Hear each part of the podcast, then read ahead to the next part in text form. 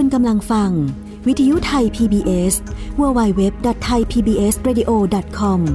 จากนี้ไปรับฟังรายการ ห้องเรียนฟ้ากว้าง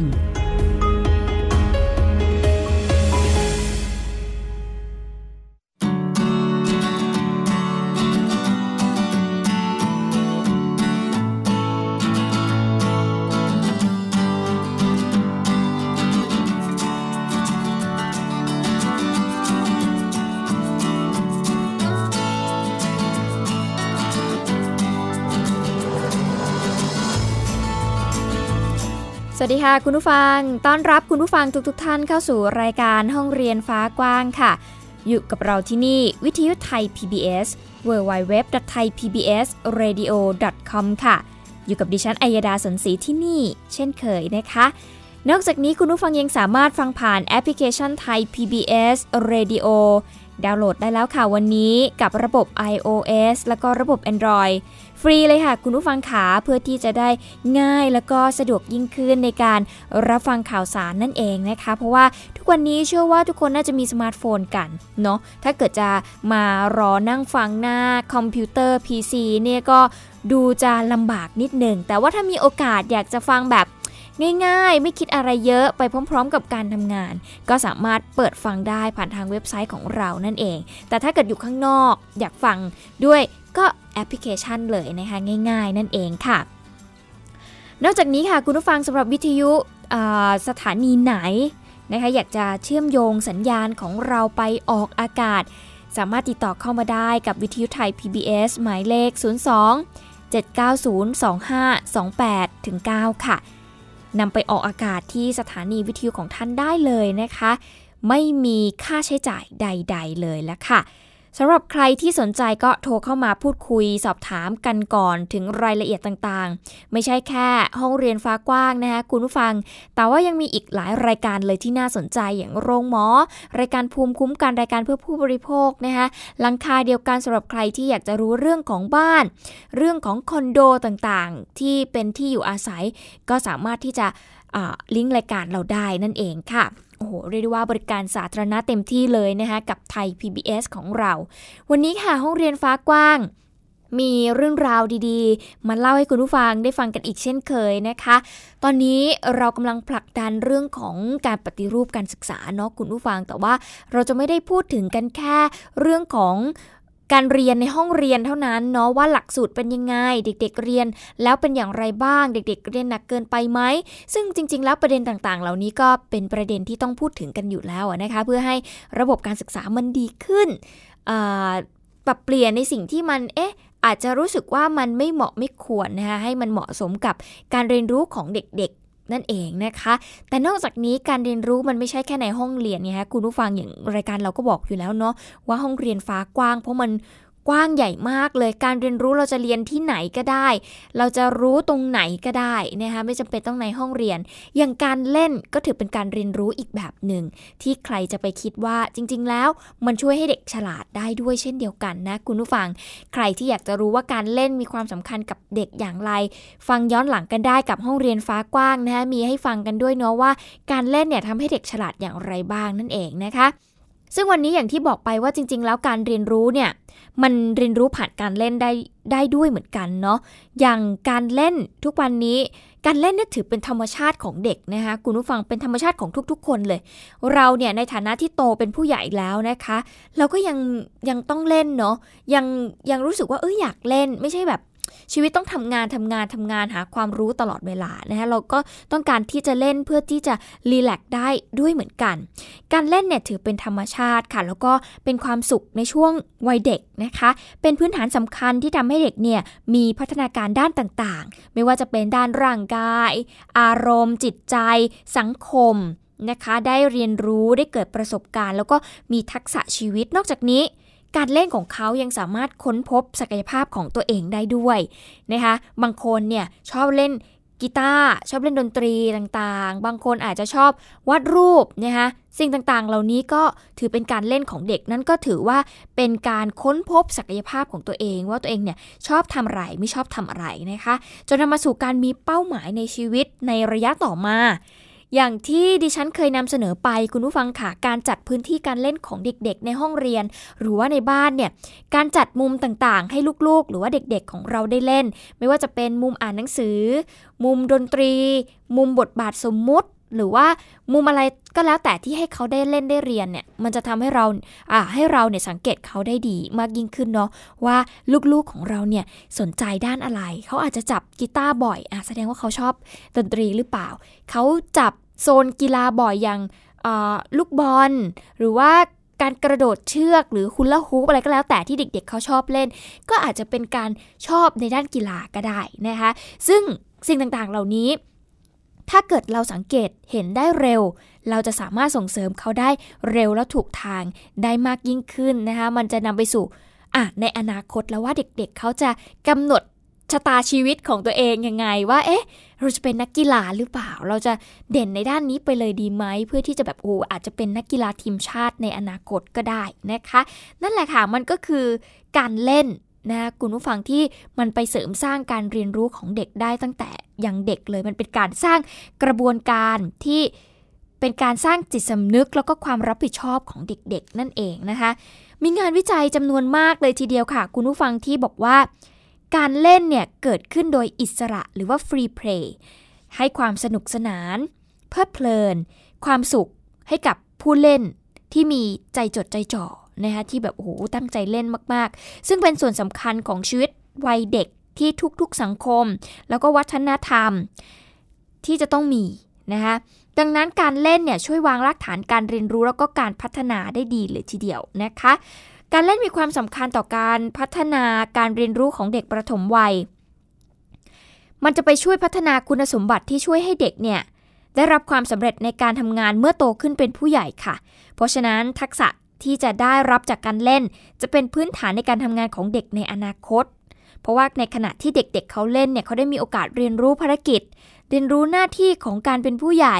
ได้ฝึกนิสัยเรื่องของการทำงาน แล้วก็การมีความรับผิดชอบ และรู้จักใช้เวลาว่างให้เป็นประโยชน์นั่นเองค่ะนอกจากนี้นะคะการเล่นยังถือเป็นหนึ่งในสิทธิที่เด็กพึงจะได้รับด้วย ซึ่งระบุเอาไว้ในอนุสัญญาว่าด้วยสิทธิเด็กข้อที่ 31 ว่า เด็กมีสิทธิที่จะมีการพักและเวลาพักผ่อน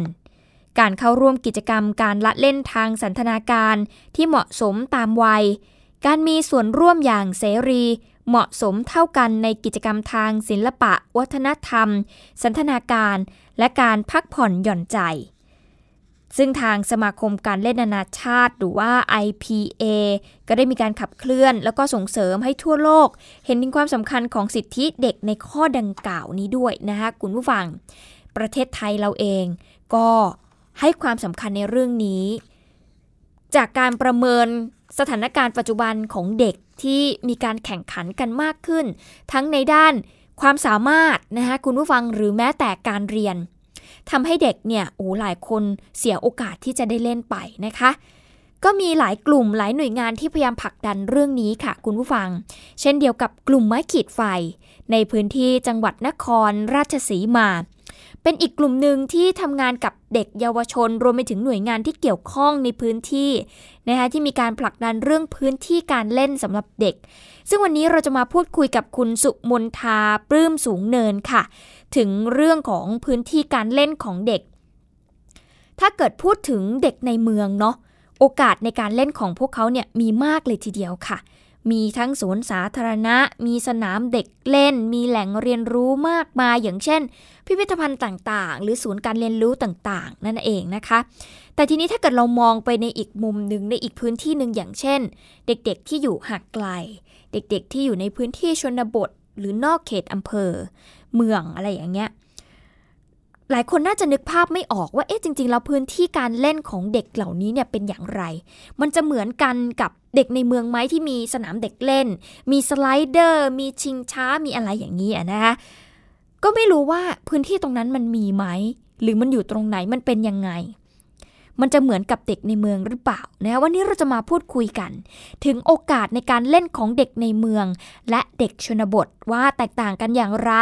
รวมไปถึงการส่งเสริมพื้นที่การเล่นของเด็กในแต่ละพื้นที่ต้องทำอย่างไรบ้าง เพื่อที่พวกเขาจะได้มีโอกาสในการเล่นที่เท่าเทียมกันตอนนี้นะคะคุณสุมนทาปื้มสูงเนินค่ะ หรือว่าพี่เอ อยู่ในสายกับเราแล้ว สวัสดีค่ะ สวัสดีค่ะ ค่ะ พี่เอนะคะก็อยู่กลุ่มไม้ขีดไฟนะคะ ซึ่งกลุ่มไม้ขีดไฟนี่ทำงานอยู่โคราชใช่ไหมคะพี่เอ ใช่ค่ะอยู่อำเภอปักช่องค่ะจังหวัดนครราชสีมาไม่ไกลจากกรุงเทพมากนักค่ะ ค่ะ ซึ่งวันนี้เราพูดคุยกันในรายการนะคะ ถึงพื้นที่การเล่นของเด็ก ซึ่งก่อนหน้านี้เรามีโอกาสได้พูดคุยให้กับคุณผู้ฟังได้ฟังกันก่อนหน้านี้แล้วเนาะว่าทางสสสสสยรวมไปถึงมพดอเองเขากำลังมีการผลักดันเรื่องของสิทธิการเล่นของเด็ก รวมไปถึงการสร้างพื้นที่ให้กับพวกเขาได้มีโอกาสเล่นกันมากขึ้น แต่ทีนี้ก็มีหลายเสียงอะนะคะว่า เอ๊ะจริง ๆ แล้วเนี่ย โอกาสที่เด็กจะได้เล่นจากพื้นที่ต่างๆ เหล่านี้เนี่ยมักจะเป็นเด็กในเมืองที่อยู่ในเมืองใหญ่ แล้วเด็กในชนบทเนี่ยค่อนข้างที่จะมีโอกาสน้อยที่จะได้มีพื้นที่แบบนี้ค่ะ อยากให้พี่เอช่วยเล่าให้เราฟังหน่อยว่า จริง ๆ แล้วสถานการณ์พื้นที่การเล่นของเด็กในชนบทเนี่ยเป็นยังไงบ้าง ค่ะ คือ ถ้าโดยทั่วไปเนี่ยเราก็มักจะเข้าใจว่าเด็กในชนบทเนี่ยมีต้นทุนที่ดีอยู่แล้ว เพราะมีพื้นที่เล่นทางธรรมชาติใช่ไหมคะในหมู่บ้านในชุมชน มีแม่น้ำลำคลองมีเนือกสวนไร่นา อันนี้เป็นภาพเป็นภาพจำที่เราจำว่าเป็นแบบนั้น แต่ว่าเอาเข้าจริงในยุคปัจจุบันเนี้ยค่ะ สิ่งเหล่านั้นมันยังคงมีอยู่ก็จริง แต่ว่าเด็กๆเองก็ไม่ได้ ไม่ได้มีทักษะที่จะไปเล่นกับสิ่งเหล่านั้นอีกแล้วเด็กๆในชนบทแม้ว่าจะมีพื้นที่อยู่ อันที่หนึ่งก็คือความกังวลใจเรื่องความปลอดภัย อันนี้ก็เรื่องหนึ่งนะคะที่พ่อแม่ก็รู้สึกว่าลูกอาจจะไม่ปลอดภัยถ้าไปเล่นน้ำลูกจะไม่ปลอดภัยที่จะออกจากบ้านไปเล่นนอนเล่นนี่อันนี้ก็มีอยู่ แต่ว่าอันหนึ่งที่มันเป็นปัญหามากไปกว่านั้นก็คือว่าเด็กๆเองเนี่ย ก็ไม่ได้สนุก ไม่ได้มีความสนใจที่จะเล่นกับกับต้นทุนเหล่านั้นอยู่แล้วเล่นสิ่งที่เขาเล่นก็คือเล่นกับ สมาร์ทโฟนเล่นกับร้านเกมเล่นกับโทรศัพท์ซะมากกว่า เพราะฉะนั้นเนี่ยไอ้ต้นทุนที่ว่ามีเนี่ย มันก็เลยไม่ได้ไม่ได้ช่วยส่งเสริมให้ให้เด็กๆ ในชนบทเนี่ย ได้เกิดประโยชน์มากสักเท่าไหร่ อันนี้เป็นสิ่งที่ที่เราเห็นนะคะเป็นการพยายามที่จะสร้างพื้นที่เล่นให้กับเด็กๆในชนบทเนี่ย มันก็ยังไม่ได้ไม่ได้เกิด ไม่ได้เกิดดอกผลอะไรมากนักหมายถึงว่าอย่างสมมติถ้าในชนบทหรือในต่างจังหวัดมีการอย่างในโคราชจะมี TK Park ที่สร้างในตัวเมืองใช่ไหมคะที่แน่นอนว่ามันก็รองรับเด็กเมืองไม่ใช่เด็กชนบทที่อยู่ตาม อำเภอต่างๆอยู่แล้วค่ะจะเป็นแบบนี้ค่ะอือทีนี้พอพูดถึงการเล่นแน่นอนว่าหลายคนน่าจะเริ่มเข้าใจการเล่นกันมากขึ้นแล้วแหละว่า การเล่นเนี่ยไม่ใช่แค่เล่นเพื่อสนุกสนานอย่างเดียวเท่านั้นแต่ว่ามันยังไปพัฒนาการด้านต่างๆ ของร่างกายด้วยเนาะไม่จะเป็นร่างกาย สติปัญญาสังคม หรืออองค์ความรู้ต่างๆของเขาอะนะคะ ทีนี้การที่เราจะส่งเสริมให้สิ่งที่มีอยู่ ในชนบท กลับมาเป็นพื้นที่การเล่นของเด็กได้เนี่ย เราต้องทำยังไงอะคะพี่พี่เออันนี้คิดว่ามันต้องอาศัยความร่วมมือจากหลายส่วนมากเลยนะคะ อันหนึ่งที่อันหนึ่งที่พี่พบจากการทำงานเรื่องอพื้นที่สร้างสรรค์สำหรับเด็กและครอบครัวเนี่ย เราก็พบว่านอกจากตัวเด็กเอง ซึ่ง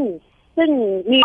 มีสมาร์ทโฟน มีเทคโนโลยีให้เขาเล่นสนุกกว่าพื้นที่เล่นแล้วเนี่ย ตัวพ่อแม่ผู้ปกครอง หรือคนในชุมชนเองเนี่ย ก็มีส่วนมาก ๆ ค่ะ ในการที่ในการที่จะสร้างสิ่งเหล่านี้ได้หรือไม่ได้ ที่พบว่าผู้ปกครองเอง พ่อแม่เองเนี่ย ก็ไม่มีทักษะในการชวนลูกเล่นด้วยเหมือนกันอย่างเช่นมี ที่เราทำงานอยู่ในชนบทเนี่ย เราเอากองทรายไปให้เด็ก ๆ เล่นเนี่ยเราพบว่าเด็กสนุกมากกับการเล่น คุณพ่อแม่เริ่มแปลกใจทำไมลูกอยู่ใช้เวลาอยู่นานมากกับแค่กองทรายกองเดียว นี่คือพ่อแม่ที่เป็นพ่อแม่ต่างจังหวัดนะคะแล้มันทำให้เราเห็นว่าเขาเองก็ไม่ได้มีทักษะในการที่จะชวนลูกเล่นกับสิ่งเหล่านี้เลย เพราะว่าแค่จริงๆเรื่องแบบนี้เราก็มองมันน่าจะเป็นเบสิกใช่ไหมคะแต่พ่อแม่ก็ ก็นึกไม่ถึงจนเราจัดกิจกรรมให้เขาเห็นเขาถึงจะเห็นว่าเออลูกเล่นได้นี่ ลูกนิ่งได้นี่ แค่กับทรายกองเดียวอะไรแบบนี้นะคะเนี่ยไม่คิดว่าทักษะของพ่อแม่ ทักษะของผู้ปกครองในการชวนลูกเล่นที่มันเริ่มหายไป ซึ่งจะด้วยเหตุผลอะไรก็ไม่รู้นะคะนี่ก็มีส่วนค่ะ แล้วก็ตัวชุมชนเองพื้นที่ในชุมชนในชนบทเนี่ยมันไม่ได้ถูก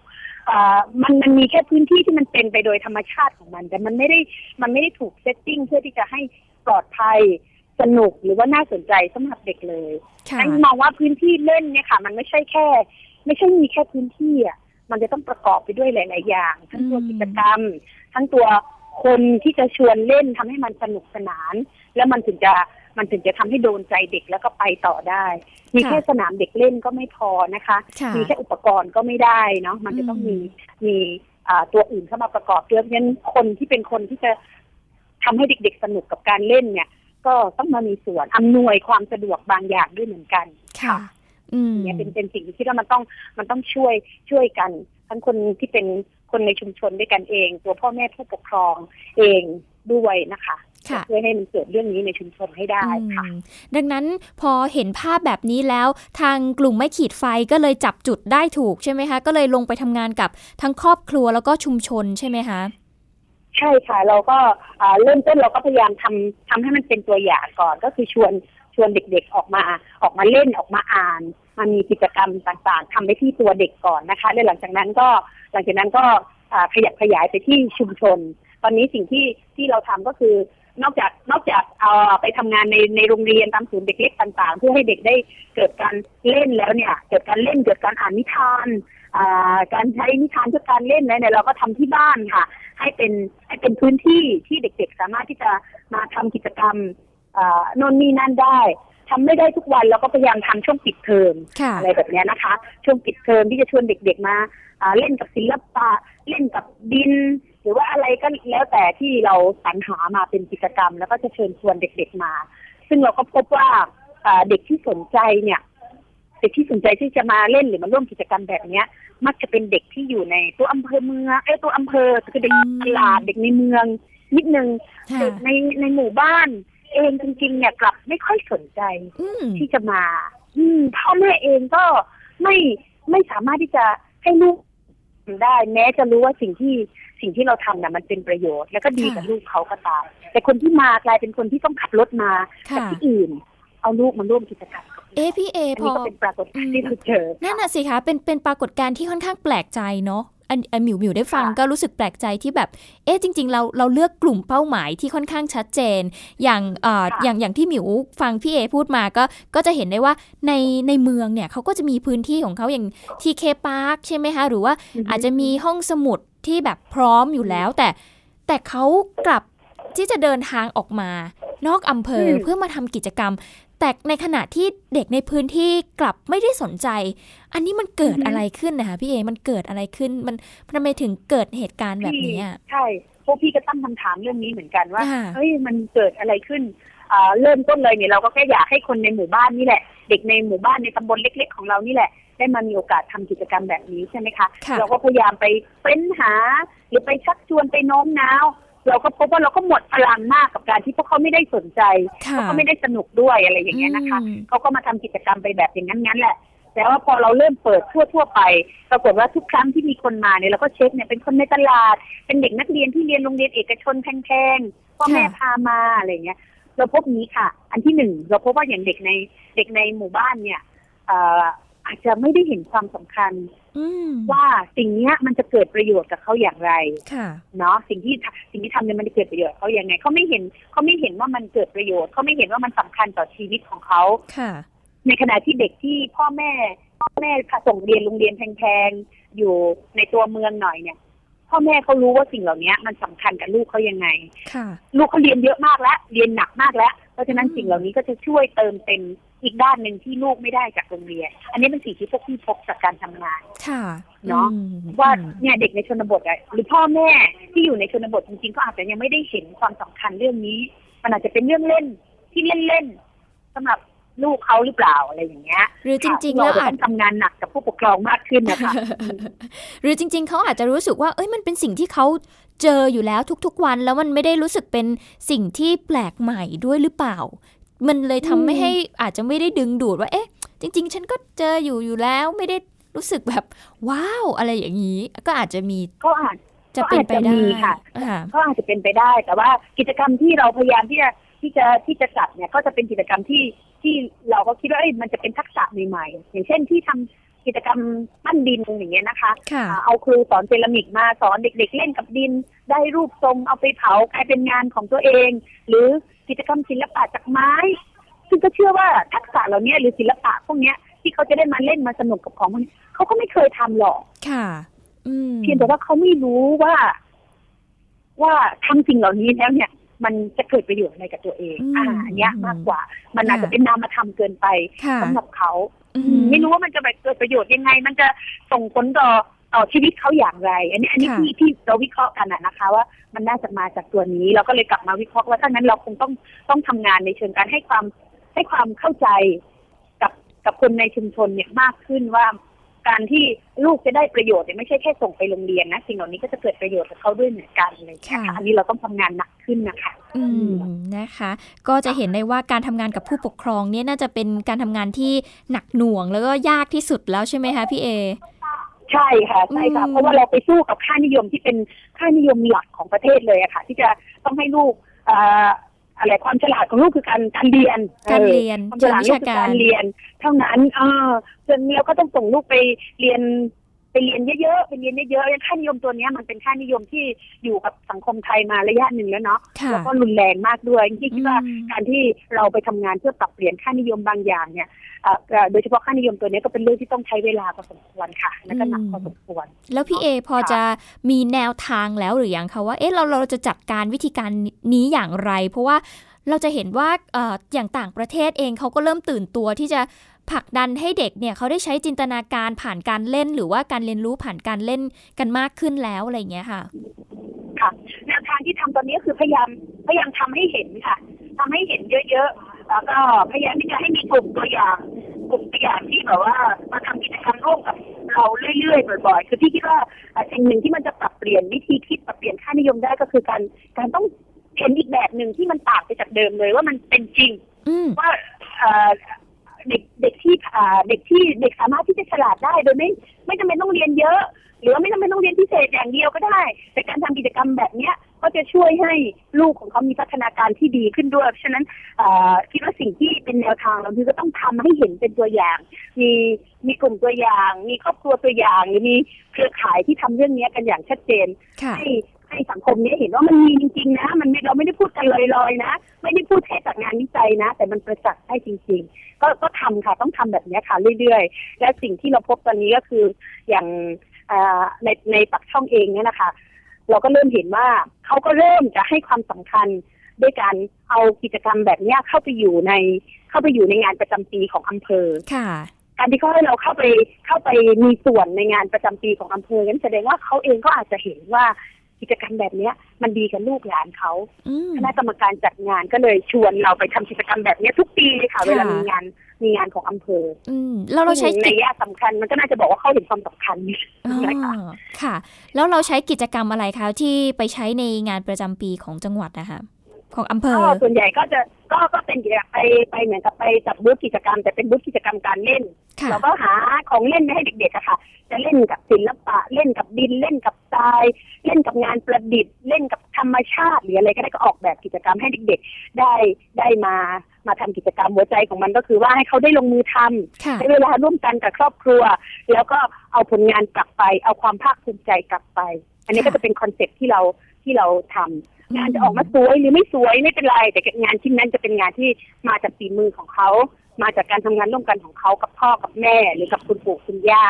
ก็เอาความภาคภูมิใจกลับไป แล้วก็จะทำกิจกรรมในคอนเซ็ปต์แบบนี้ค่ะ ส่วนรูปแบบกิจกรรมก็เปลี่ยนกันไปทุกปีเปลี่ยนกันไปเรื่อยๆเลยค่ะค่ะ แล้วเป็นยังไงบ้างครับฟีดแบ็กการที่เด็กๆเข้ามาร่วมกิจกรรม หรือว่าให้ความสนใจมีมากน้อยแค่ไหนคะพี่เอตอบรับดีมากค่ะ เราจะพบว่าอย่างอย่างง่ายๆเงี้ยค่ะ งานที่เราไปจัดเป็นทุกปีคือจะเป็นงานนิ้วประจำอำเภอใช่ไหมคะที่เป็นงานของที่ผ่านมาเวลานิ้วแสดงเนี่ยก็จะไม่ค่อยมีคนดูหรอกเนาะเพราะว่าเพราะเป็นการใช้ภาษาที่คนก็ไม่เข้าใจ ก็จะมีคนแค่ไม่กี่คนที่มานั่งฟังนิ้วพอเรามีพอเอาลานกิจกรรมของเราไปวางไว้หน้าโรงนิ้วเนี่ย เราก็พบว่าพ่อแม่ก็จูงลูกมาทำกิจกรรมกับเรา แล้วก็พ่อแม่ก็ได้นั่งฟังนิ้ว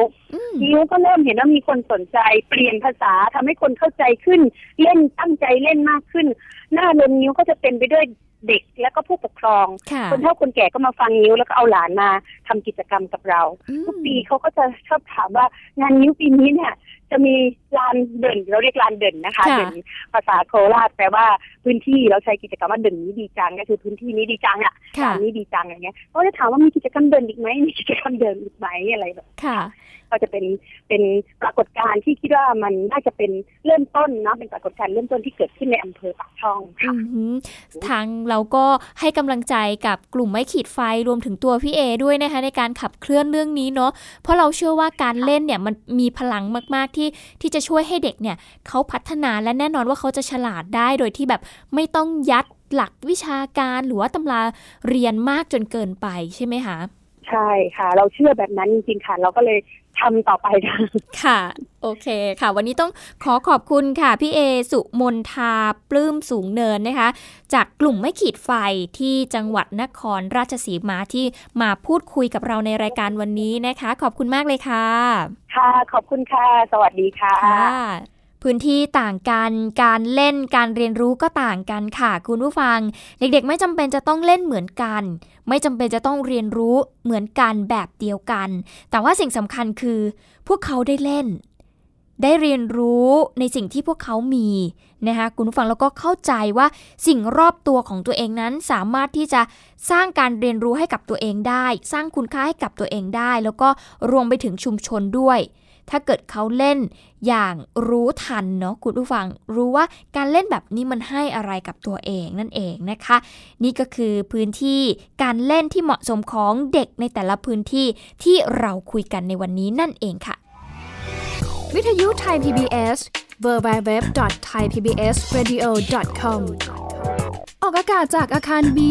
องค์การกระจายเสียงและแพร่ภาพสาธารณะแห่งประเทศไทย ถนนวิภาวดีรังสิต กรุงเทพมหานคร Thailand